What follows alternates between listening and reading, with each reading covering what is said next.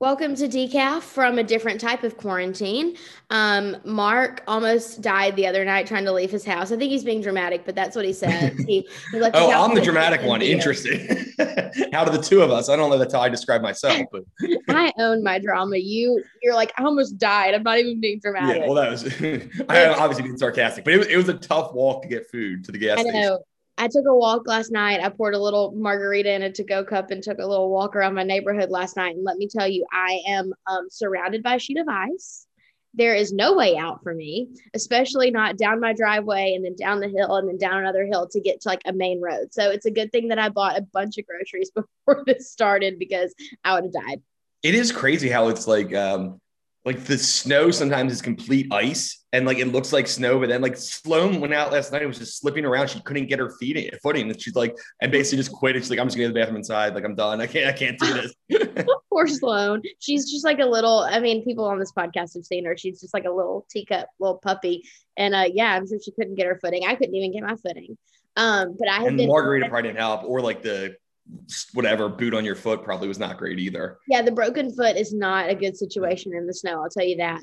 Um, so we I've been trapped inside since Monday. So has Mark, and a lot of stuff has happened since Monday. So let's dive into it. The first thing is I was so sad here by myself when I heard about Rush Limbaugh. We've known for a long time.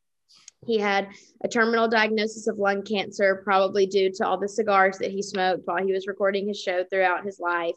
Um, but he has he's had a terminal he'd had a terminal diagnosis for a long time. Got the Presidential Medal of Freedom um, shortly after he announced his diagnosis, and on Tuesday he passed away. I think it was Tuesday, and it was just really a sad time for a lot of people like me who grew up. And I know that Rush has said some questionable things throughout his life, and no one's perfect, but I grew up. I mean, the thing that I equate being in the car with my parents is the sound of Rush Limbaugh's voice. And my mom says that she grew up um, a Democrat, was very liberal in her Mark Golding Slim. She, my mom always tells the story that she um, grew up a Democrat, was very liberal in her raising, got to know one of one of her coworkers once she got into her career, and her coworker said, "Carol, you're not."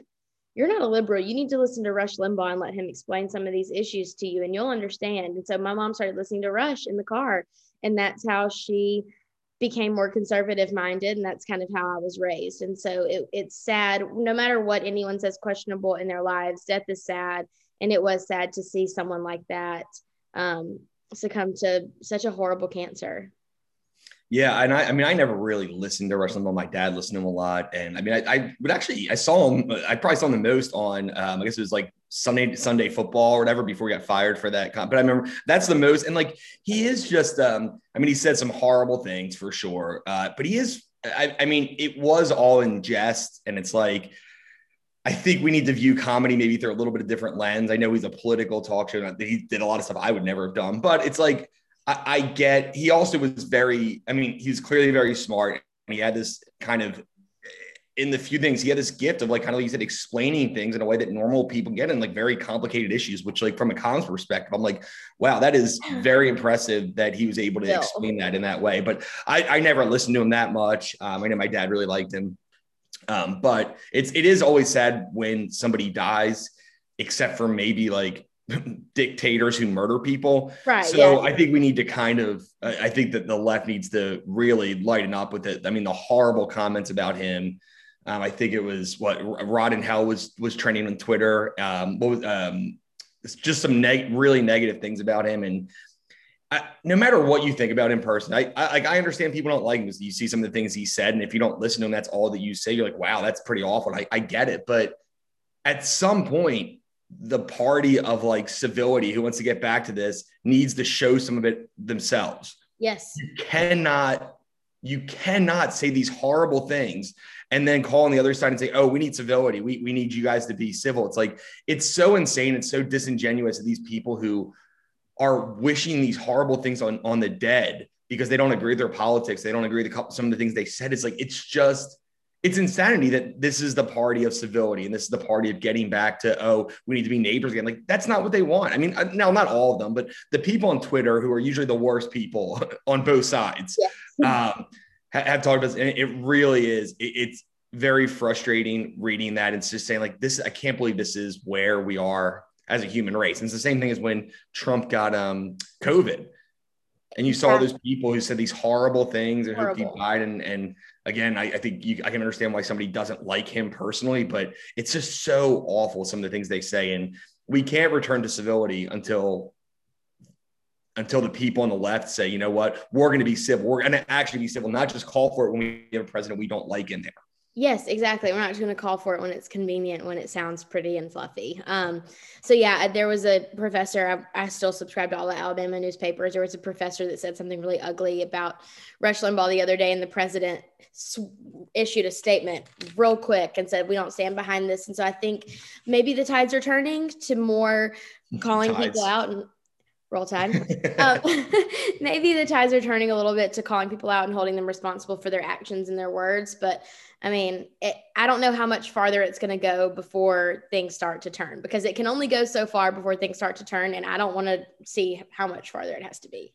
I just feel like I, I just think about the, like the worst political people in my time, like what, or, like maybe uh, like not not worst political people in America. Like what if Sean Penn died? Like he's awful. I mean, he loves Hugo Chavez. I wouldn't cheer for him to die. And he's and he's like said some of the most like horrible things about what America should be like. But like I wouldn't hope that he died. I don't want Ben and Jerry. I mean, they're probably getting up there. Like I'm, I would never celebrate somebody's death. I'm not saying that you have to like mourn them and say this is so horrible, but just if you don't have anything nice to say, just don't say anything. Be a human. Every single one yeah. of us has experienced a close loss. I would venture to say every single one of us knows has experienced loss in some way. Just think about how it was when you experience loss and treat the people treat people the way that you would have wanted to be treated at that point. That's all we're saying here. It's yeah. it's not that difficult. Um, let's talk about more. Uh, there's an we've got another kind of topic about people being really cruel on social media about something that maybe they shouldn't have been cruel about. Is the Ted Cruz situation, the Ted Cruz drama? Mark, explain what happened, and then let's talk about the reaction. Yeah, so obviously, I think a lot of people know that Texas is going through some issues right now. They have, I mean, people have not had electricity for three, four days in a row, no heat. Um, and I mean, I, I, don't know what the death count's going to be, but I, I assume it's going to be a pretty big death count right now because you have old people who just they might freeze to death. Uh, especially and and the roads are icy, so you can't even get out. The hotels are full, so it's just a terrible situation. And in the midst of this, um, Ted Cruz, whose electricity was out, decided to fly to Cancun. Um, he said that basically it's cold out and it's a they want to stay at the Ritz Carlton Cancun. Mm. Um, so he went there. I think that he, I mean, the, the press caught him, and I think he originally he figured out it was a PR blunder. I'm not, again, I'm not sure what he could have done, but that's not part of it. Like it was a huge PR blunder. And then he essentially, it seems like he lied about it and said, Oh, I just was bringing my kids there. I was going to come back the next day. But then they found all these text messages where they sent their neighbors and they said they're going to stay till Sunday, which was like a, a week vacation um, or five days. And it just is a really tone deaf response by Ted Cruz. And now he's kind of he's in it and he's he's kind of walked back his previous statement and I think he's kind of he's finally started to apologize mm-hmm. instead of trying to make excuses. But it's an interesting situation where I think that I, I, don't know where you're at on it, but I, I have strong feelings both ways.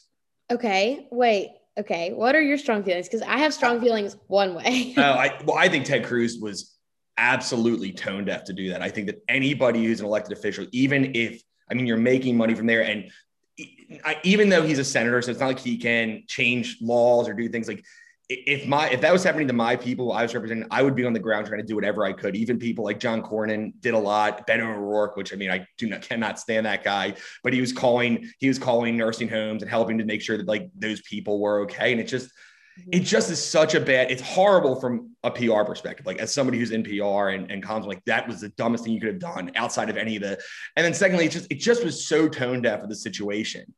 Um, with that being said, I don't know that he could have done much. Um, I think that he, I mean, he's a U.S. senator. I mean, he, he could have done things on his personal thing, maybe try to call in favor, see if he can get some help. But like, it's not like he's going to be able to plow the roads or to put electricity back on. Right. Well, so that- I don't think it's a huge deal in the fact that I don't think he could have done much, but it's so bad PR wise. Um, the way the media covered it, I think is not unacceptable. But they, I, I get why they covered it that way, but they have kind of led a much bigger issue uh, with the Andrew Cuomo, all the nursing home deaths, and now the, this state of New York is trying to take away his emergency powers. And all, he actually killed people. He was responsible for people's deaths in nursing homes and then lied about it. So to me, that should be a much bigger issue than the Ted Cruz thing, but it doesn't take away the Ted Cruz thing was dumb. Okay, yes. So that's that's my whole perspective on this is as far as what a, a politician or an elected official does in their personal life in their personal capacity, unless it is unethical, immoral, or illegal, I don't care. Straight up. Go to Cancun. I don't care. That's your personal life. You're making a personal decision. You're not using taxpayer money. You're not using taxpayer resources. You're not, uh, you know, people, I, I do get that it was a bad PR situation. I feel sorry for staff for having to do that, but it's his personal life. Now, if we at Bethany, um, what what's her name? Beverly Hallberg tweeted about this recently, and she's done a lot of appearances on Fox News, and we know her well. She said, you know, the press went to such lengths to get his text messages and his hotel accommodations and his flight manifests and all of these things. I wonder what kind of brain power using that kind of brain power could have come up with in the Andrew Cuomo New York thing because he did something that was unethical and immoral and potentially illegal in his official capacity, not even in his personal life. And so we've got Ted Cruz who's taking a vacation with his family, which looks really bad given it is a really bad look, but he's not doing it in his official capacity. I just think that the double standard is absolutely ridiculous and it's causing people like me who I would normally be more reasonable and say he shouldn't have done that. Oh, this looks really bad. Uh, to be like, who cares? I don't even care at this point. Yeah. I, I'm, I'm just, I've had enough of the double standard. And so if he wants to go to Cancun, let him because I've just, I've just had enough. I've reached my limit. I, yeah, I know. I try to take a step back and say, I know I'm so frustrated into these things, but it still doesn't make what Ted Cruz did. I mean, I don't know if it was wrong, but it was it was really dumb. It was really dumb. And I, he did use some taxpayer money because I know he had like people like basically Secret Service or not Secret Service, but oh, security guards get into the airport and um, but it just it, it, was a really unfortunate situation. He messed up, and and he and, and he has to his credit, I guess. And I, I hate that he lied the first time. Just say, yeah, you know what I, I decided to go to Cancun. My my um, electricity was out. It was, and, and, I wanted to go there. I had the money to do it, and like I, I, stayed in touch with my staff the whole time. I would try to do everything I could from there, but like I, I wanted to get out. And I mean, that's not a great response, but at least it's honest. Like him lying about it made it. Yeah, the lie was bad. bad. But of course, you get so frustrated. It's like, I mean, Andrew Cuomo has lied the entire time. People are dead because of him. And also, a lesser extent, that all these teachers and all these uh, mayors who said, you know what, we need to stay home, stop the spread of COVID 19. And they went on vacation. They went to different countries. And I know they're not as big of a, uh, maybe they're not as big as uh, of people as Ted Cruz is in the media, but like there was governors and there was senators and like who were doing that. And then you get nearly the issues that, that Ted Cruz gave in the media. So I think that A, Ted Cruz is dumb. He shouldn't have done that. B, definitely shouldn't have lied. C, the media, it has a complete double standard and they will not treat, and I feel this way, they will not treat Republicans the same way they're going to treat Democrats. And I, I really, I think to some extent, I, I kind of was like, well, there's this and this, but like, I, I have to, there's no more excuse to be made. The way they handle this would be fine if they handled all the other things the same way, but they haven't, and it's just not fair. Ted Cruz, you're dumb. Um, the media, it, this is immoral how you're how you're acting about this compared to the Cuomo thing. Sounds like you you've reached my same level of frustration, and I like it. Again, not, we, we always talk about this national media. We have pretty good media in Tennessee, we and it's literally the national media perspective. Yeah, we love our state media. They, they they don't care about this. They're too worried about Tennesseans not being able to get out of our houses because and of Dolly Parton and Dolly Parton. Okay, let's talk about Dolly. Something that I gave you the lead in there, right? I got it. yes, you really did. You really got got us there. Something that we can all agree is just so wonderful is Dolly. Dolly Parton is an American treasure, and she deserves a statue built in her honor. Now, I think we can all agree. I think even she, under normal circumstances, wouldn't protest a statue built in her honor. I mean, the Tennessee legislature was gung ho. It was something that I think everyone can agree on yep. as a notable Tennessean after everything that she did donating to the COVID vaccine, after just who she is. The Gatlinburg fires, she basically saved, she basically saved that Sevierville and Gatlinburg and Pigeon Forge yes. those fires. Yes, exactly. She has given so much of her money. She really has a really good outlook on mm-hmm. money and wealth and riches when you're a famous person, which is she can't take it with her. So she might as well spending spend it doing something good. And she's done that. And she doesn't need the press from it too. I feel like that's something important. She's not calling the press like the, people are finding out about her donations, not because she's telling them. Like so many celebrities say, "Oh, look, I donated this much money to hurricane relief." Like it's all quiet. She's doing it because she really cares about people. And I, and we love that, and we want her to have a statue. But in typical Dolly fashion, just being a wonderful, sweet, genteel Southern woman that she is, she wrote the kindest response to the the lawmakers that wanted a statue, and just said, "There's too much going on. Don't worry about it, and don't waste our money." And let me just say, I thought that I was full to the brim of my love for Dolly and now we're just overflowing because she she prioritized tax money which one could say even though she doesn't really agree with us on politics she has always given out of the kindness of her heart and out of her own wealth but let me say this. I, I, I, would say this. I don't know that she doesn't agree. I mean, I mean, one of the one of her charms is she doesn't talk about politics. Yeah, and that's why everybody likes her. I mean, how else do you think you can get like a statue passed, like which probably would have been unanimous from Republicans and Democrats? It's like she doesn't talk about politics. We don't really know where she stands. Um, right. Um, unfortunately, we did have her in the pork report a while ago because I think we gave some money to um, to her theme park, uh, some tax dollars. That was that was before I started though, so I don't know that we would. But but yeah, I mean, it's I, I, we don't know where she stands, and that's part of the charm of her, I think. I know. I totally agree. She, you know, sh- she does a lot. She doesn't speak up out of turn. I don't know. I, I have talked about this a lot because I struggled with Taylor Swift this year. She was being super outspoken on social media during the election, and it bothered me. And you know, I think Taylor Swift hung the moon. And I've struggled with this a lot with different celebrities. But Dolly's just one that keeps keeps her mouth shut. She knows that she has so many capabilities and talents and things outside of her political voice that that's where she invests her human capital. And i think and, that that's outstanding. And think about this though. Her political voice is the strongest out of anybody. If she wanted to get something done she has the ear of every politician. She doesn't have 50% of people saying no like you're you're, you're against this and like that's why she's so effective she yeah. understands how to get things done. She understands like that. And not only that, like when there's some issue, say it's a hurricane or whatever, or what she, her first thing is like, how can I fix this? It's not anything to do with, oh, let me think about the way the government can fix this, or let me try to appeal to politicians or trash politicians I don't like. Like it's just like she wants to fix things. And I, I mean, I don't, I, am not as into her music. I like country too. I like her, actually like her newer stuff better. Um, Backwoods Barbie is my favorite song by her, but like I don't think other people feel that way. Um, because that was like too that, but but I don't. But like she is just she's incredible, and there's no, nothing. And, and even if she said, you know what, I'm a whatever, I vote this way, or I believe in these things, and I don't agree with them, like she doesn't she doesn't even push it in your face. I just think she's great. I agree with her. I don't know that we need to be spending any new money on statues right now. Um, totally agree. It was it's a brilliant thing that she said, and I just I plus who knows in 50 years they might find one random thing she said they don't like and they try to tear a statue down. So yeah, I don't know. So I mean, but but for real, like is that with everything going on right now, is that the best use of money and time? With I mean, COVID, people are having trouble. We have a snow like it just it seems it's not tone deaf because everybody wants it and it's fine. It's just it seems like we could wait on that. And she said, I hope you still consider this after I pass, essentially. She was, I mean, she Dolly, you just keep being you, sister, as if she listens to this. But we we love Dolly. Big fan. Yeah, yeah. Big fan. Big fan we did try to get her on over caffeine. I talked to her agent and he said, um, yeah, she's not doing any interviews for the next year. So I, I, should try again. I think it's you been about a year. I think I would die if we got Dolly yeah. on one of our shows. Um, but Dolly, keep doing you, keep being fiscally conservative with our tax money and generous with yours because Lord knows we need it.